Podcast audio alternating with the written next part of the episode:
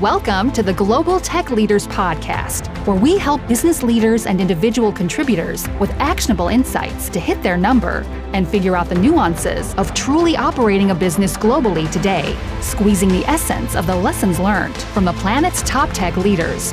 This is your guide to joining the fast track to global market scaling.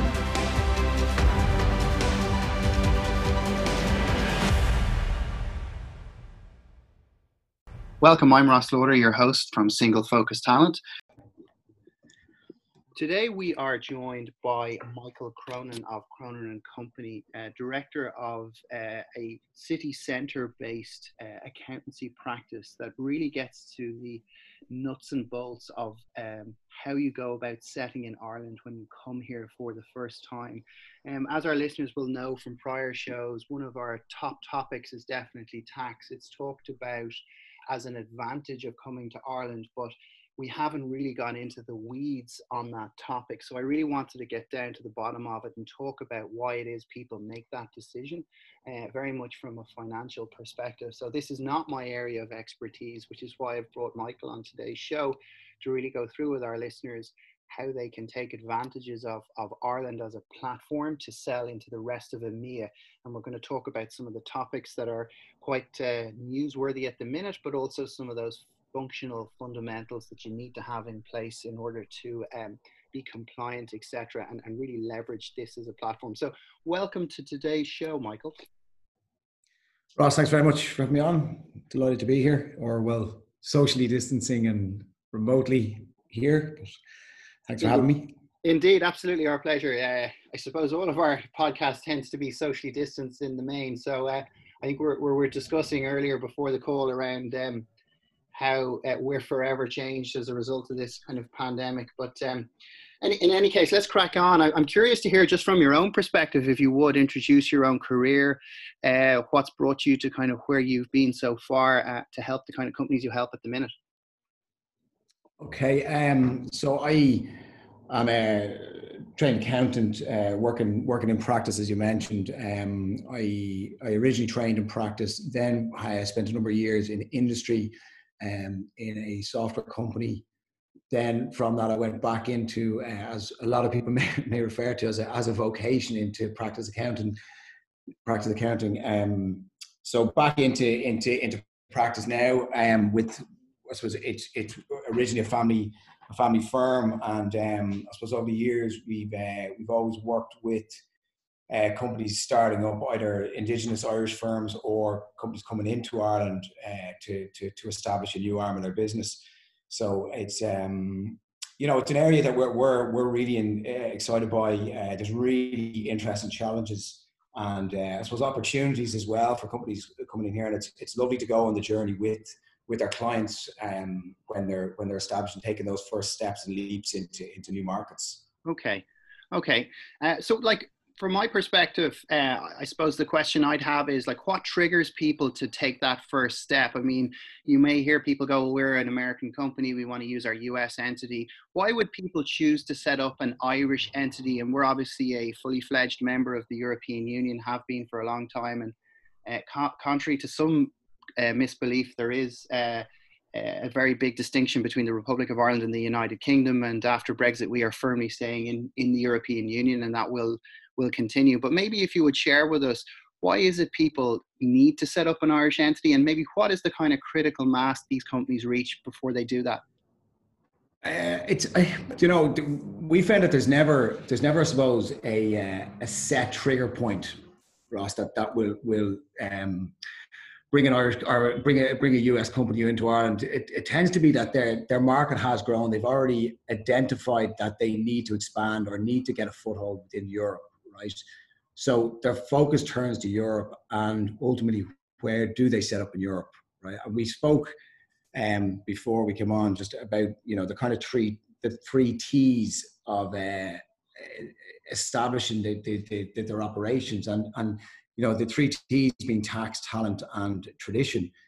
So what, what we've found is is a lot of US companies, they will they will I suppose be led by by the larger multinationals, the Googles, the Facebooks that are already here. And and it's really a case of they if it's good enough for them, it must be good enough for us. Uh, the the Irish tax obviously system is is relatively straightforward, and you know on the very high level is really beneficial for corporations setting up here with you know the 12.5% tax rate which is always a topical area. So i suppose that that triggers the initial suppose, focus for us companies coming into ireland. So so when they actually then you know select ireland as as a base to to look at setting up i think one of the things then it, it becomes rather operational softer things rather than the financial aspect is that you know there's there's there's a huge talent pool here in Ireland. You know we've we've, we've some of the, the most talented, uh, particularly in, in, the tech sector. Um, there's massive talent there uh, coming out of universities. You know either uh, universities or coming in from other EU countries into Ireland to work within these uh, multinationals and you know uh, startup companies as well. There's a great there's a great startup culture in Ireland. So so the, the talent pool, and then um, the, that coupled with the, the tax incentives and tax breaks are just a massive draw for, for a lot of US companies here. So that's, you know, I suppose where we see it that that's largely the, the, the main reasons that that initial conversation starts and that initial focus starts within Ireland. Okay, and um, that 12.5% corporation tax rate you mentioned is obviously very favourable. And if I've talked about this on prior shows, there are of jurisdictions around the world that have a 0% corporation tax rate, um, which uh, tends to lead to investigations as to why such uh, places are uh, used. And I've often heard feedback from people saying Ireland is a tax haven, and I absolutely and utterly refute that because one of the primary criteria for a tax haven is that you have um, secrecy, which we absolutely don't. We're again a fully fledged member of the European Union, and transparency is key in that union. So, um, yeah, and if I, if I, could just jump in there as well, like our, our, our yeah, that's a really good point that you've made there, Ross, is because our, like the Irish Revenue Commissioners and um, the equivalent to, I suppose, the IRS in, mm-hmm. in the US, they, they are um, they're a very proactive organization. They're and you know they're actually very helpful, and engaging for companies coming into Ireland. You know, uh, some people have them pegged as as as was the uh, uh, the bad guys here, but you know they're they're they're not really, and they are very they're very helpful, and um, you know they, there is a lot of um, I suppose uh, communication with other tax jurisdictions. You know, so so on a number of points, I actually you know I, I I think I think we're actually hugely lucky that the the you know with the with the, the taxes and the, the Irish revenue here and the exchequer in Ireland. I think they're they're they're they're an asset if they're used correctly. I would fully agree with that point as well, and um, I see us very much as that halfway house. We have other jurisdictions around Europe that are 25, 30%, etc. And my attitude to that would be um, well, guys, you have the exact same tools uh, in your exchequer uh, as at your disposal. You know, it's a it's an equal playing field. And ironically, we actually collect more corporation tax per head of capita than any other country in Europe, as a result of, mm. of mm-hmm. our policy. And our suppose play in the world has always been well, if we lower our corporation tax rate, it'll create jobs, and people having jobs is good for society in general.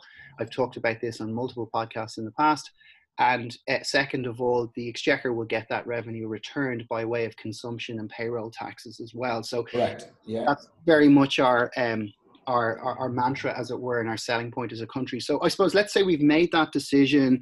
We're in Silicon Valley. We're a startup. We're well funded. Um, and we really, really feel that it, we're seeing increasing levels of interest from Europe. Um, I need to set up an Irish entity. Like, what do I do next? How does that process work? What's the equity structure? Directors and compliance how do i go about that process if you could share that with us? I i'd love to say there's a there's a, there's a one fit for all. Uh, it's not it's not necessarily the case. So you know you really need to look at it on a case by case basis because there are a number of options on on what way you structure the business what way you structure whether you whether you look at a standalone company here in Ireland um, that'll that'll that that'll lead on to the decisions that I suppose are coming from your your your parent company or your the US entity. Do you set up a standalone single Irish company? Do you set up a group structure? Um, do you set up a branch operation here in Ireland? Um, and then based on each of those decisions that you go down, so say you have those three routes, uh, one being uh, a standalone company, one being a, a subsidiary or group style structure, or the third being a branch operation, then based on those decisions, they're going to lead you down different avenues of what you need to do next and the steps you need to take. So, you know, really if you're if you're looking at making this decision that's where you need to kind of have the conversation or start having the conversation with a professional advisor or um, you know professional services company to to tease out what is the best route and best the, the, the best option for you for you and your business okay so so let's let's uh, run through a scenario i mean i'm for example i'm a limited company i'm an irish entity um, I'm very much kind of in that SME sector as well, and, and that structure suits me. As um, there is also a holding structure uh, you can have above that when you want to repatriate yeah. profits and you want to yeah. um, invest in other vehicles where you wouldn't tax. Um, and I'm, I'm, very aware of that as well. But I suppose the problem you'll have then later is if, of, of, what you're, I'm imagining you're alluding to is stamp duty and different levels of that in order to get another company uh, as part of another. But let's assume a scenario of a LLC from the US, which yeah. is likely to go public in the next number of years, and they have decided to set up an Irish entity. Um, I suppose those decisions uh, to do ownership structures, as you mentioned, would be governed by the level of revenue you wanted to make. Correct. And yeah. secondly, what you want to do with those funds. So, for example, I know that uh, when Microsoft purchased LinkedIn, they actually use a, a, a substantial amount of revenue uh, that was held overseas um, and then borrowed the difference. And the reason that they did that was that tax in the US would have been preclusive to have that transaction happen there. So they used an Irish entity to buy that and used the uh, and borrowed money against the cash they had in the bank because the interest rate was less than the tax they would have paid in the US. So I, yeah. I suppose maybe if you could just share with us how what what and again, I totally appreciate not a one size fits all, but maybe a scenario or two you've encountered where it's that type of um, maybe it's a Silicon Valley startup. They're moving here, they're growing, they're probably at between 50 and you know 150 million dollars, and they really see Europe as adding you know another 50 percent to that. What structure might work, yeah. or what examples could you share from your experience? I, in a case like that, uh, uh, something that's scaling to that size, you you you really want to look at uh, a subsidiary you know, where it's either either 50 plus percent held by the parent operation because ultimately you're trying to break into the European market using Ireland as uh, your European base, right, or your stepping stone into, into the European market. So really what you're looking at there is um, a subsidiary, a subsidiary style um, group structure so that if there is repatriation of funds, any that you're, you're, you're actually avoiding any major uh, tax implications because you're not you're, you're moving funds within within your group structure. Um, so you can ultimately move actually the cash reserves of that uh, back into your, your US entity. Now you will be liable for, for corporation tax um, on the profits that are generated in Ireland and, and, and across Europe, right, in the European market. You um, now you may have, depending on, on again, where, where I mentioned earlier, the you know the Irish tax system uh, is relatively straightforward. Um, now, don't get me wrong. Like any tax structure, it's got it's got its in intricacies and and and um, you know uh, finer detail and small print. It's it doesn't tend to be um, it's it's it's we've got one tax structure for for Ireland and it ties into the European tax structure. Whereas in the US, look as you as you know, and a lot of I suppose your your your listeners and uh, companies you know you've got state taxes you've got federal taxes and um, you know it, it, it can vary depending where you are in the states so um, within ireland it's it's it, it's it is it is simpler right in that respect. So if i was a us company coming in like you mentioned i would definitely be looking at the uh, the, the, the sub, subsidiary style structure. Um, and then again it depends on on what the plans are whether you um you know you, you want to become hopefully as everybody does the next unicorn co- company or you know whether it um it's just a break into that european market and and, and continue to scale across. Okay and um that, that, that's helpful for sure. I suppose you mentioned there a point that I picked up on, which was um, over 50% equity uh, held by the US parent. So um, that's allowed under Irish law. Uh, we're very friendly towards um, foreign ownership, etc. Could you maybe just share with us some of the ownership structures and obligations, you know, in terms of the company law piece and, and what those kind of splits look like, if you would? Um, well, you, as I mentioned earlier on, the, the, the ownership piece, what we found is that some people have come in, depending now, if they're if they're really at the, the, the startup stage, they may look and it's it, it is an owner manager startup rather than um, you know, and they're they're really trying to scale and it, it's it's you know one to five million, maybe ten million turnover that, that they're at that you might have one individual who's actually in the driving seat of it, and they may look at holding all the shareholding. They they have a specific reason that they want to have just their Irish entity separate from the US and maybe at a later stage doing a, a, a reorg um, of the business and moving the shareholder into, into a parent company and creating that group structure. So, you know, we found that that, that, that happened, that's happened in the past with clients um, and ultimately they ended up with that subsidiary structure. Um, it, it, it's a very, um, I suppose it, it's it's just that, that, there is there is so many different scenarios. The branch operation um, isn't something that te- people tend to lean towards because uh, what you're ultimately doing in that case is you're just you're you're nearly using Ireland as a cost structure or a cost center for the business rather than um, a standalone entity, um, either in or out of the group structure. In that case, then you if you are to hire employees, you, you you technically have to get your, your US company to register employee taxes and the corporation, uh, well, not corporation taxes because everything, but but for uh, for VAT and for PAYE, you will have to register the US entity, which just makes it a bit more difficult, particularly if you're using, if your your your reporting is in the US and you're using the US financial services company, they then have to become, I suppose, either outsourced to a, to an Irish financial services company, or else they will have to, um, you know, they'll have to be up to speed with with Irish legislation. So you've got, you know, kind of a messy situation with that. So I wouldn't. Uh, I guess you want the, the, the, the ideal uh, from a high level would be allows you the greatest flexibility uh, based on all of the information that you have right now, you know, in terms of skill. Um, uh, do I have, if I'm that person, do I have any obligations to have an Irish director or equity partner locally? Um, an Irish an Irish registered company does have to technically have what sorry an EU director, right? Now there is a bond that can be put in place. Now this is more around company secretary, not my necessarily my, my, area, but um, I know Philip uh, in our office here is head of our co-sec department. He um, he, he, he can bring me up to speed on it. But uh, you do have to have a, a, an EU re- resident director, right, as distinct from an Irish resident director, obviously now being, being a member of the EU. So if, if you don't have that, you can put a bond in place with the company's office, right? I am, I'm not sure what the value of the bond is, but it's a couple of thousand euros so that, that you can actually potentially trade with uh, a US registered uh, director. Um, under the new, the, the new Companies Act 2014 Companies Act, you can have a corporate body secretary as um, as your company secretary who who can be uh, a nominated again professional services firm can can provide that service for you.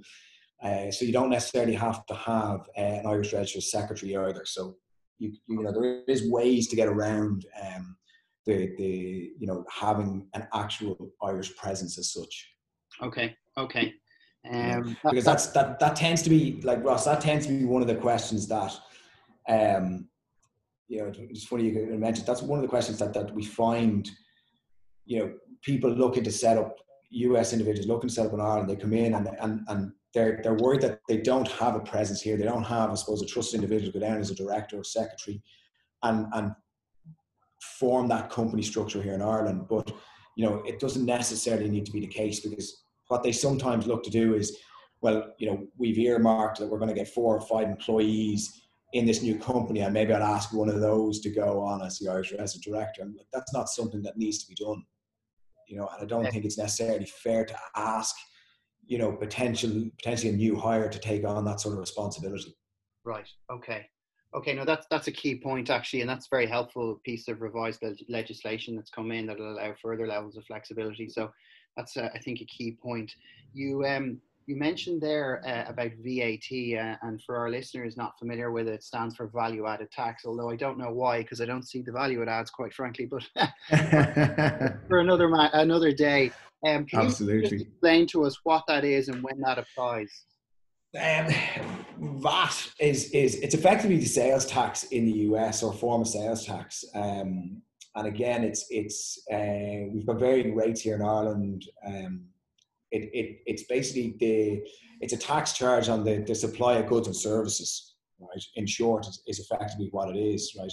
The VAT rate here in Ireland, we've we've twenty three percent is your standard VAT rate. Your reduced VAT rate is thirteen and a half percent um, and then you're uh, you know you, you have a zero rate um, and an exempt rate for for certain certain products but you know for for software uh, the majority well not even software for the majority of products and services 23% is is the VAT rate here in Ireland which is is charged on, on goods and services now, if I'm an Irish company, um, from my own experience, the Irish market is a, twelfth the size of the UK. Um, and quite honestly, we don't sell a lot indigenously in this country. We more sell into the bigger markets like the DACH, the Germany, Austria, Switzerland, um, the, the, Central European markets, and the UK. And obviously, with Brexit, that, that that has its own implications. But why is it that when I sell to those entities, I actually don't charge VAT on my services as a software industry? it, again, it falls under um, you know your your the, the, the EU legislation and VAT uh, with the inter inter community um, transactions within the, the the European Union, right? So with that, if you're selling business to person, right, you you technically will charge VAT on the supply goods and services. But if you're charging business to business to, or to a, a business that is a VAT registered business, then the supply is, is exempt from VAT. A thing called the reverse charge rule, which is put in place. So it's it's effectively self-accounted on on the uh, on the purchaser side. They self-account for the, the, the VAT the VAT input and the VAT out, um, output. So you you you effectively it's it's it's not that you're you're you're effectively zero rating goods. You're just not charging the VAT to business registered customers, right?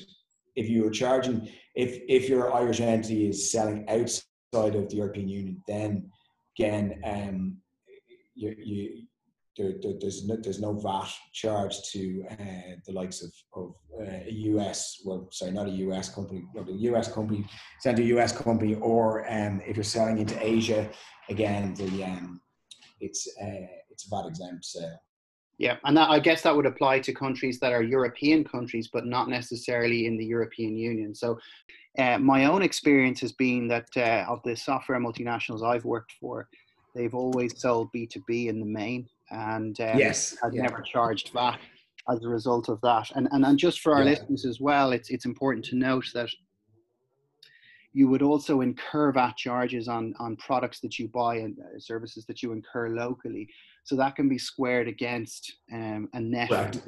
when you're processing a return. So if I have uh, charged 10 grand worth of VAT in this particular period, but I've incurred two and a half K, then I have an obligation of a net of seven and a half. And it's just it's it's the way to think of it is it's not your money.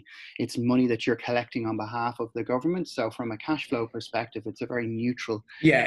type of transaction. it, it, it, i think the key there what you said is cash flow. It it it, it really is um you know it's not whenever whenever a business is looking at um i suppose profit and loss it's all it's all excluding vat because um, really you're you're you're collecting on a, on behalf of the revenue or the exchequer and you're passing it on at a later stage. So it, it's just the timing of when it's paid right? Um so it, it's really something that could be should be considered in cash flow because the way i suppose it's reported here in ireland is you're either you're either you either return your vat filings on a bi-monthly quarterly or annual basis right? Depending on on what you elect for.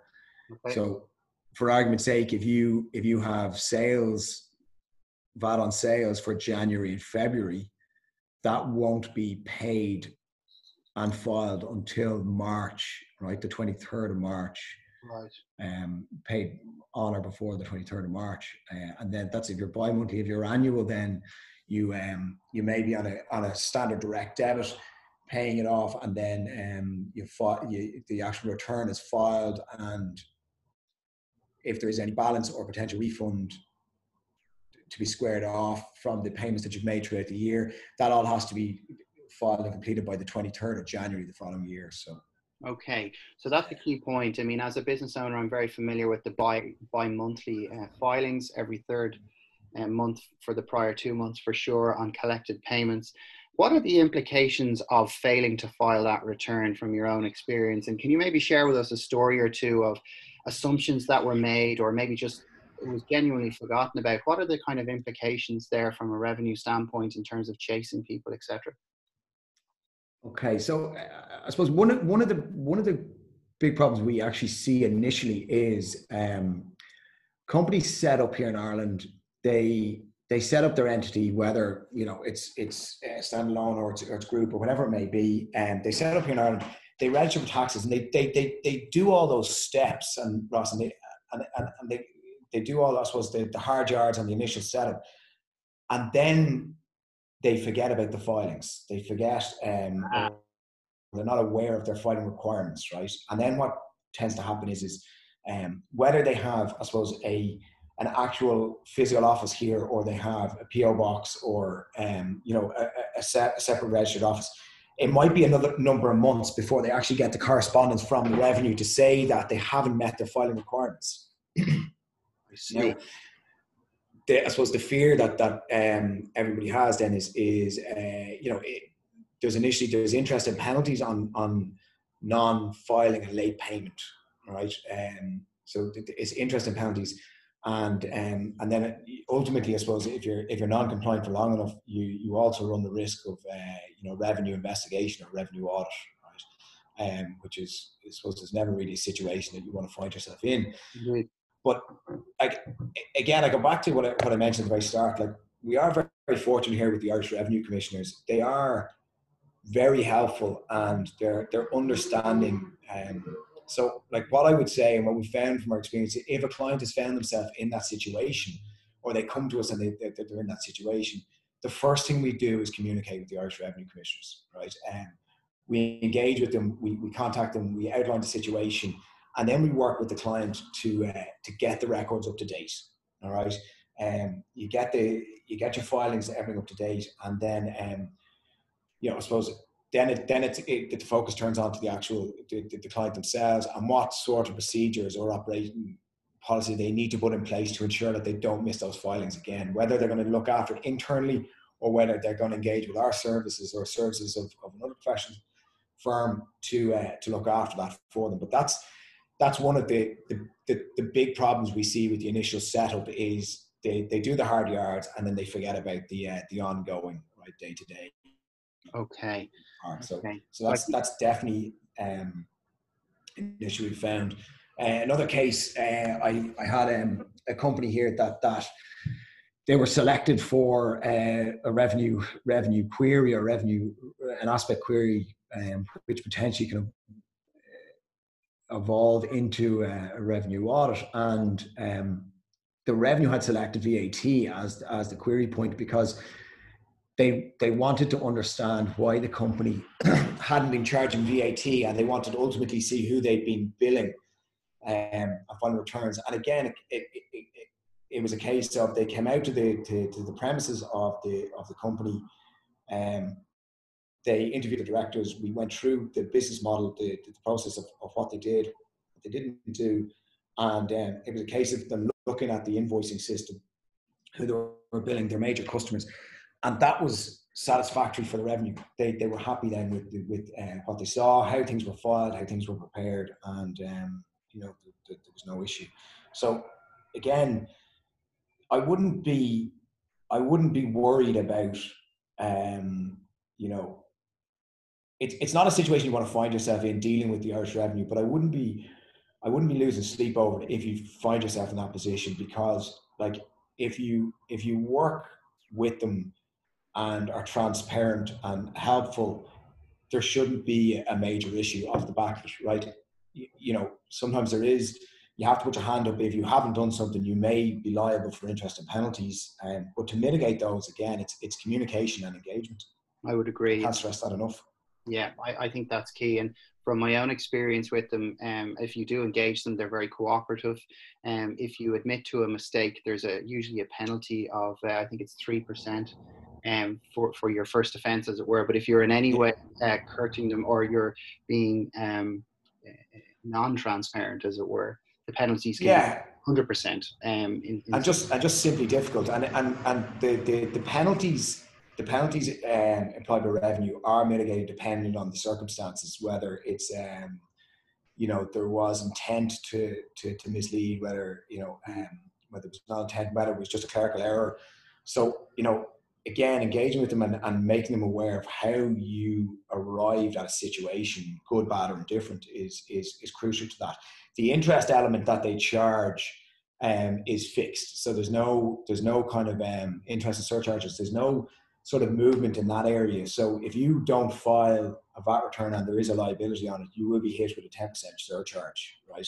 Potentially on um, on that, or or you know if there's a corporation tax return that's filed, be hit with, with your 10% surcharge, and and um, there's uh, there's no kind of getting around that. So uh, that's just you know. It's, I suppose it's awareness at the beginning and having a trusted partner that can guide guide you through it, like yourselves, uh, in in the whole process.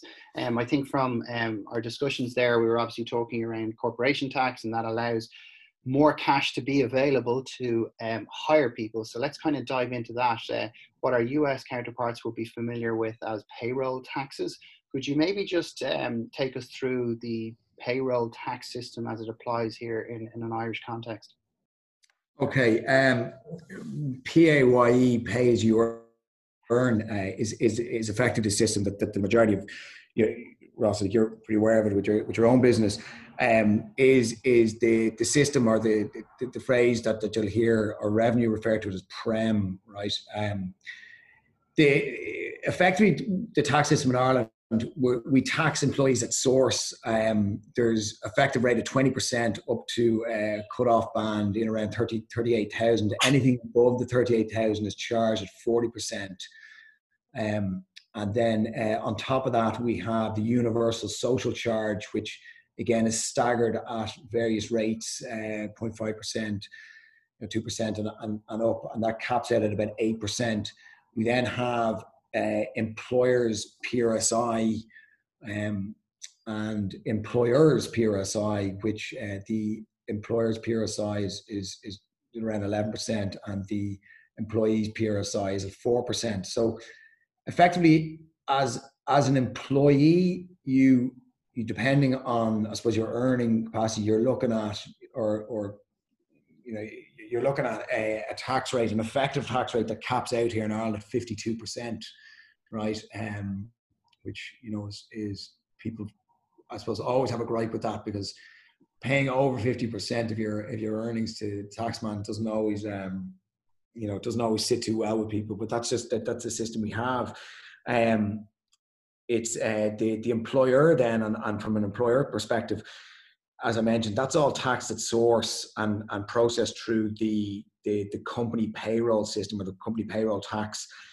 Um, the requirements that the, the company itself have then are monthly filings under the PAY modernization system uh, or PMOD, which you uh, effectively again if you if you are running payroll monthly payroll for the month of January that is due to be filed then um, so on a real time basis now whereas previously it was it was again the 23rd of every month it's now moved under PMOD to a real real time situation. So as you pay your employees, you should be returning that information to revenue, right? And um, giving details of how much effectively you've been paid and stopping the tax then on that and ultimately paying them uh, the, the, the tax that stopped. So um, again, like the, the payroll system, it, it, it's not, I don't want to say it's not overly complicated. It's, it, it can, it can be slightly confusing for, for, I suppose, um, an employee looking at a payslip and all these different deductions, but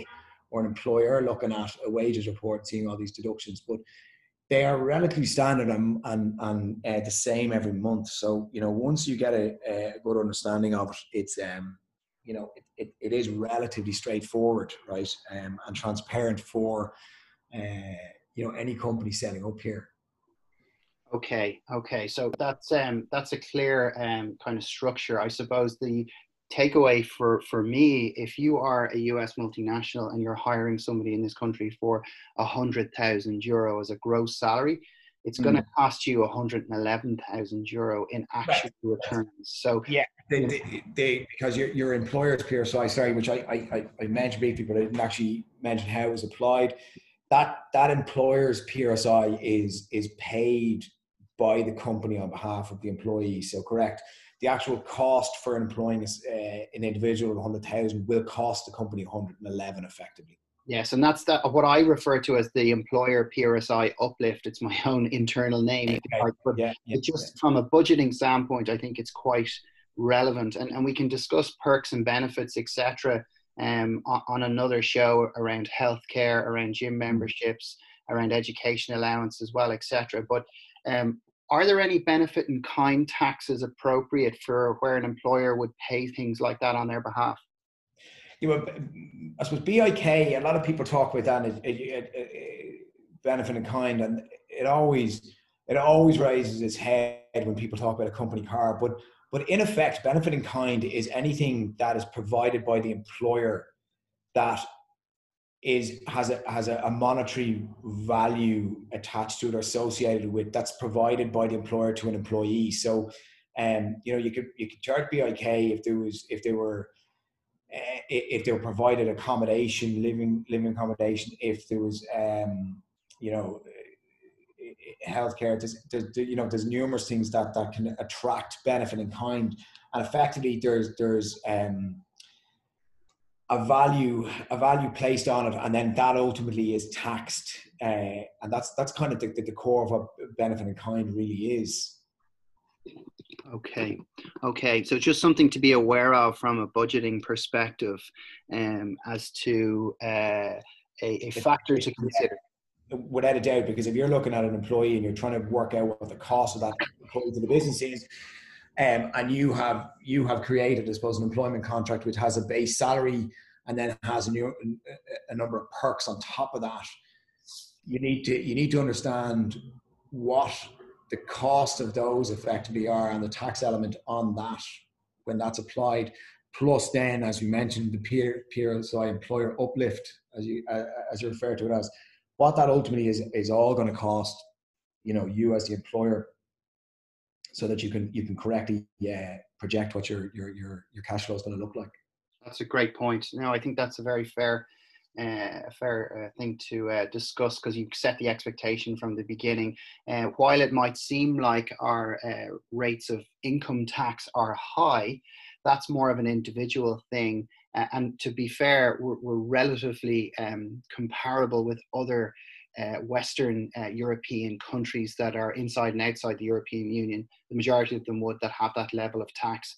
Um, and that's you know a political discussion for an entirely different day. But I suppose the point being is that there's a, a balance between being able to find highly employable, talented people and operating in a jurisdiction in a very transparent fashion. So it's all very well being in the Caymans paying 0%, but you can't get the languages of German, French uh, that can sell software as a service. These are all kind of factors that play into the, the melting pot of being able to make that decision. So I suppose just from a very operational standpoint, Michael, could we talk a bit about banking and currency and holding US dollars and euros and pounds sterling, uh, etc.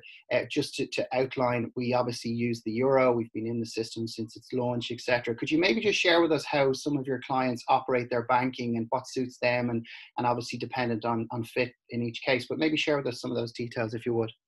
Um, from our experience, what what what we find tends to happen is that um, our clients will set up with effectively one of the call it the high street banks here in Ireland, whether it be AIB or Bank of Ireland, for their their banking facility for their Irish entity. Now, when they do that, they they initially will set up a Euro bank account um, as their standard trading account or the current account, um, and then they will either in conjunction or tend to follow suit is uh, they may say excuse me they may set up a US dollar bank account as well all right um, for the transfer potentially of uh, currency across into into um, you know from from the, the, the parent company across. Now really when it comes to currency uh, movements and that what we found is the the likes of Currency Fair and a couple of the the the, the style um,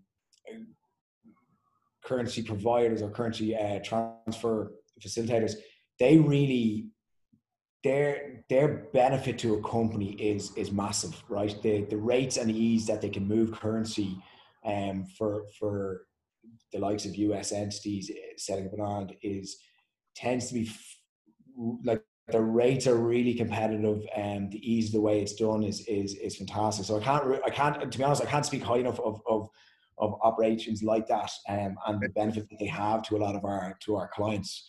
Right uh, over they tend to be a lot better than than the um, I suppose the and I'm, I'm shooting myself foot talking about the high street banks to say that they, they tend to, to to move a lot quicker and be a lot a lot more user friendly um, for, for clients when they're moving kind of large levels of funds.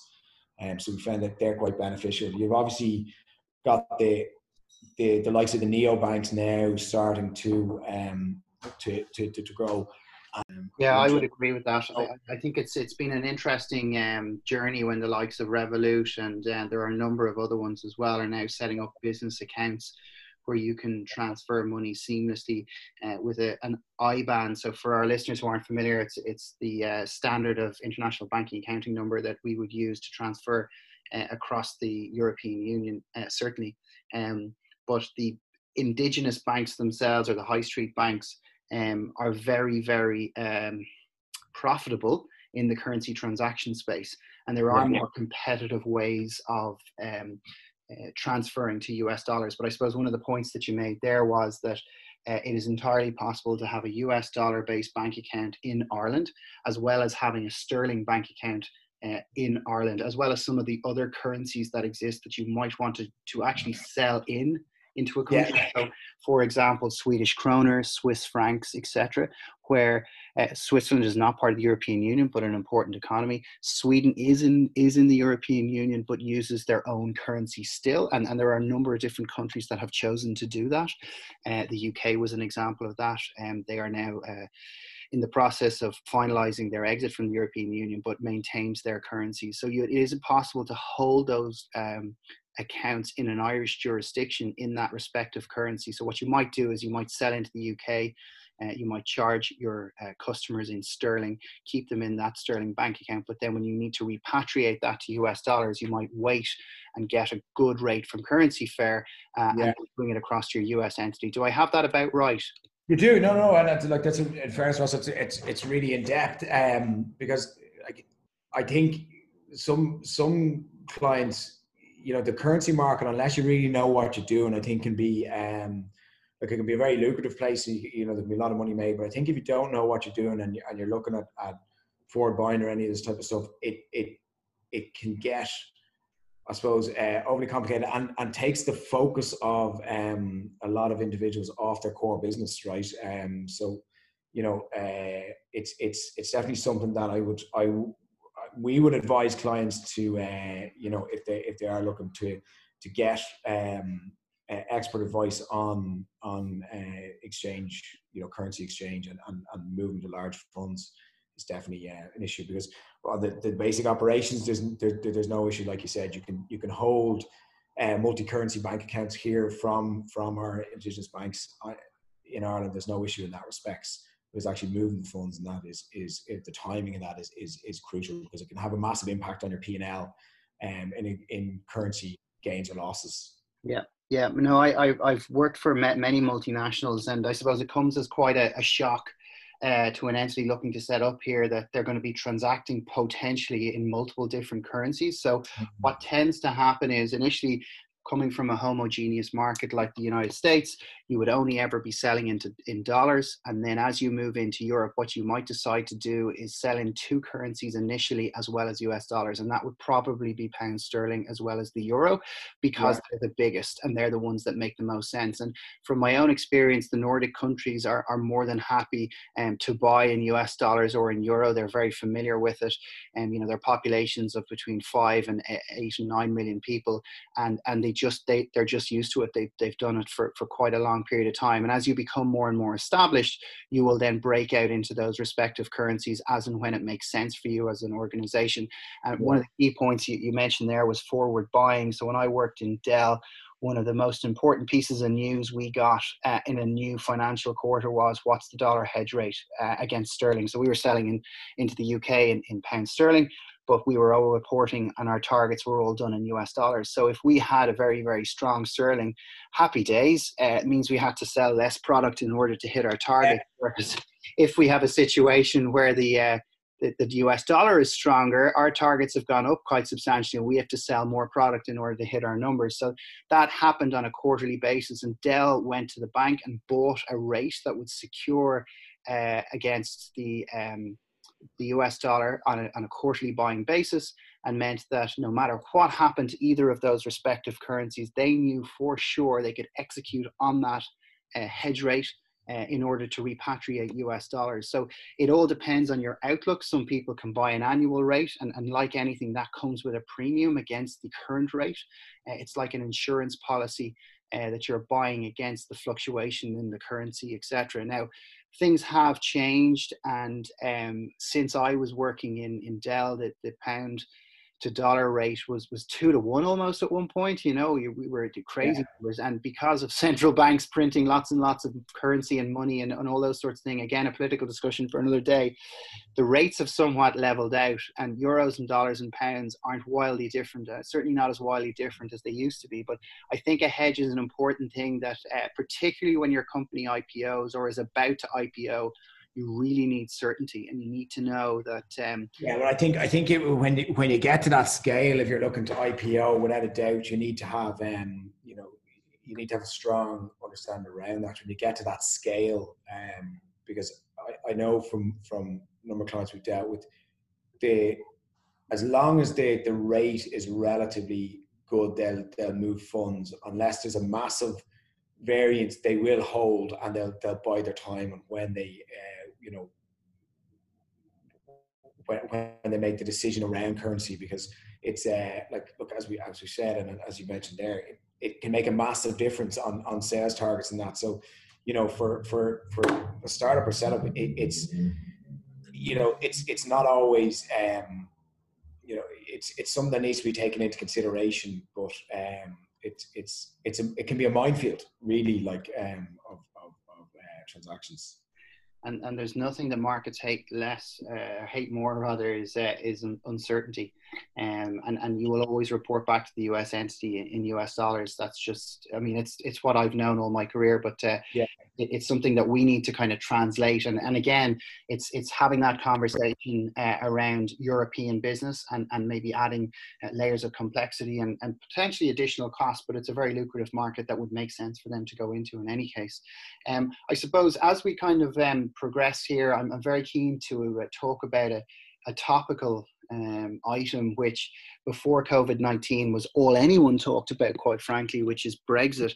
And I'm curious on your, on your take on that. Uh, what uh, Ireland, just just to be clear for our listeners, Ireland in no way voted for Brexit. We are staying in the European Union. We do have a border with the United Kingdom uh, in Northern Ireland, uh, which is caused which is wide open and, and, which will remain wide open. But um, there's uh, obviously an implication for Irish trade. My sense of it is is that it really impacts on physical goods that are going through uh, the border in Northern Ireland, I, and they've said that they will put the border down the Irish Sea, um, and it's a complicated solution that allows for checks on goods going into the United Kingdom um, uh, from a port through the Irish Sea. Um, but I suppose from my own take, I would see it from a software perspective as, as beneficial. Any jobs that were potentially going to London may not now as a result of that. Um, you don't require um, a visa to come into Ireland as a European Union citizen. Um, and even after uh, the UK leaves the European Union uh, completely, um, we will maintain what's known as the common travel area between the Republic of Ireland and the United Kingdom for a lot of historical reasons. Uh, we can work and live in each other's countries. However, um, European Union citizens will no longer be allowed to go to the United Kingdom after December of this year uh, to live and work freely without having a job in place, etc., or visa sponsorship, rules of which have still to be decided. But I'm very keen, Michael, on your own personal take on this, or maybe what you're seeing in business as a result of Brexit.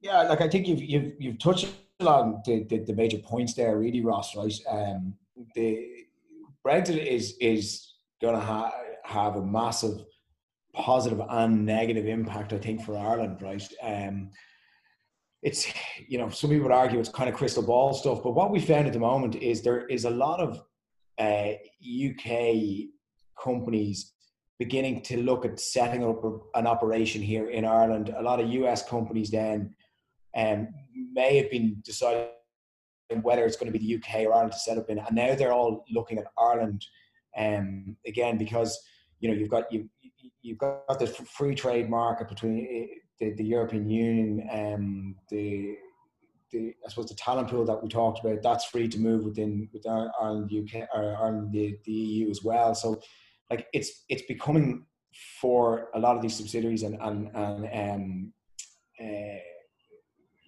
companies looking to set up here, it's becoming more, I suppose, favourable. And the, I suppose the scope is narrowed for us as as the last I suppose English speaking country in, in, in the EU. So, you know, I think we're, we're benefiting in, in, that respect and that people are choosing choosing Ireland to come in, set up. Um, now, I think it's going to have a massive impact on, I suppose, our export market because we do still hugely rely on um, on the on the UK and the trade between the UK. So if tariffs and, and um, I suppose duties and that are brought in, that can have a massive impact. But like it's yet to be seen when, when it's all all actually ironed out. And I, I think we, we've a long road ahead of us in, in that respect. But um, in the short term, I think if we can if we can, um, I suppose, benefit by by those initial startups and those setups coming into Ireland and using Ireland as a stepping stone into the European market, I think it's it's great. It's great for us. So um, yeah. I would share that sentiment. And you made another good point there as well around the English language. So uh, we speak our own version of the English language, some might say, but uh, we have historically um, benefited quite greatly as a stepping stone into Europe because uh, it's a common language we share with our North American uh, colleagues, and uh, it makes that uh, business environment and conversation much easier. You don't require translation into local to local documents, etc., if it were to be French, German, Italian, uh, whatever the case may be. And I think as the final and only remaining member of uh, the European Union that has English as a first language, um, I think that will provide further opportunities. But I think um, it's actually strengthened our position a little bit in Europe uh, on a worldwide perspective because because of that we are, I suppose the call it the, the, the, the, younger brother beside the UK that that uh, will be I suppose the focus for for for companies to set up set up in and, and move within like you know we we spoke before Ross before um, about mentioned there about about the English language and that. And look I know it's only one point but I suppose it, they, they're all pieces of the puzzle for for companies to make that decision to come eh, and taking their step into Europe in that it just eases that transition. Um, if there's no if, if like if the tradition is there that there's there's multinationals setting up and they're here already, they're established, the tax rate is strong, and um, there's no there's no I suppose uh, barrier on language, and um, so the easier we can make it for US companies to come in and set up, the, the better. And I think the Irish government in particular are, are are are so aware that it have been for a long time. You know, with the likes of the IDA and and uh, the American Chamber of Commerce, all these different you know bodies helping support that that uh, that transition across. I think it's it's uh, I think we're in a really strong position. I think we've seen it over the last number of years, um, both in in large multinationals and then just smaller SMEs coming in. Just yeah, I would agree with that, and I see that trend being accelerated. And I, I almost think like Brexit, in some respects, is a catalyst that we kind of needed. Um, yeah, it's I suppose it's a bit like it's a bit like COVID nineteen and, and and working from home. It's just it's just forced. Um, it's forced a lot of businesses to to implement, I suppose, uh, remote working. Uh, you know, the, the, the, change of office space, turning an office space into into hot desks, and um, I think we're moving away from a lot of the traditional things due to COVID nineteen. But I think it's nearly been forced upon us. So it's a bit like Brexit has has almost forced sure. um, that that that that the, the, you know the decision for for uh, some of you know U.S. or North North American uh, companies to come here, which is look, you know, if we can benefit from it, absolutely great. And uh, you know, if if if the U.S. companies then can benefit from it as well, I just think it's it's it's a win-win for everyone. Yeah, I definitely support that perspective. Okay, well, look, as we wrap up here, uh, I always like uh, asking guests how they define our culture. Uh, and what I mean by that is, what does the craic mean to you? C R A I C. Uh, the craic, the craic at the moment for the last two months. Um, the craic, I suppose, uh, for for US listeners, really is is the um, yeah, it's it's it's the fun, it's the culture, it's the it's the another phrase is the banter. It's it's um, it, it's just that social interaction uh, in Irish people. I have to I have to say the the craic hasn't been massively exciting in in the last two months between I suppose Zoom parties on on a Friday and Saturday night to catch up with family and friends. But sure. look, in general, um, you know, I think I think uh, Dublin, Ireland, uh, over the last say 10 years is is a phenomenal place i think uh, in general uh, there's there's a real spirit um, of entrepreneurship uh, innovation we've got some really exciting kind of companies coming here setting up we've got uh, you know a lot of indigenous companies setting up with some really innovative ideas you've got a lot of government bodies um, and a lot of people pushing that uh, culture then on a, on a general social level, it's it's it's great. Like the, the the amount of I suppose bars and restaurants offerings that are out there now is just I suppose second to none. It's it's you know if you look at Ireland now compared to 15 or 20 years ago, I think it's it's it's a fantastic place. I really do. Yeah, absolutely. I, I always kind of remember that episode of The Simpsons where they go to Ireland on St. Patrick's Day. You couldn't get more stereotypical if you tried, but they yeah. get out of the airport in the taxi and all they see is tech companies everywhere. And they're like, this isn't the way Grandpa Simpson remembered uh, Ireland back in his youth. You know, it's it's very yeah, much yeah, transformational. I think that uh, the craic really speaks to our sense of fun and um, not taking ourselves too seriously and yeah. uh, we actually managed to get all the work done um, but we have a bit of fun along the journey so that's kind of what it means to me if you'd share that sentiment. yeah and i think i think like it, it's it's it's pretty reflective in that irish people seem to be welcomed in or we're very welcoming wherever we go right um like you know i've, I've, I've traveled a lot around the world and everywhere i go you know you're, you're always sort of greeted with uh you know, they, they, they say that our, our Irish people are very welcoming. I actually think it's it, it nearly goes the other way around. The people are very welcome to Irish people. That's um, good. Which is great, you know. Um, yeah, I mean, you, you might say it's because we haven't invaded anyone, and um, that's kind of why we haven't really pissed anyone off from a global perspective. Um, Very good. Yeah, yeah, yeah, yeah, I think that's kind of been sort of the sentiment, as it were. But um, look, I really want to thank you, uh, Michael Cronin of Cronin and Company Accountants, today for sharing. Not at all. Yeah, I, I really enjoyed the, the conversation. I hope uh, kind of gave you uh, uh, touched upon a couple of insights for you guys, and it was uh, yeah. Anything okay. else? Uh, very much so. No, and I appreciate all the uh, value you gave and, and the stories you told and experience you have around uh, how uh, to get started and, and, operate here very successfully. So, look, I hope to speak to you again in the future on further, further shows. Excellent. Thanks very much, Ross. Good to talk to you.